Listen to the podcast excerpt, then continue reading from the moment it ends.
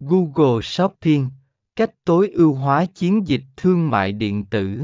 Năm 2. Cách Google Shopping hoạt động Google Shopping hoạt động dựa trên việc cung cấp dữ liệu sản phẩm của bạn cho Google thông qua tệp dữ liệu sản phẩm, Product Feed.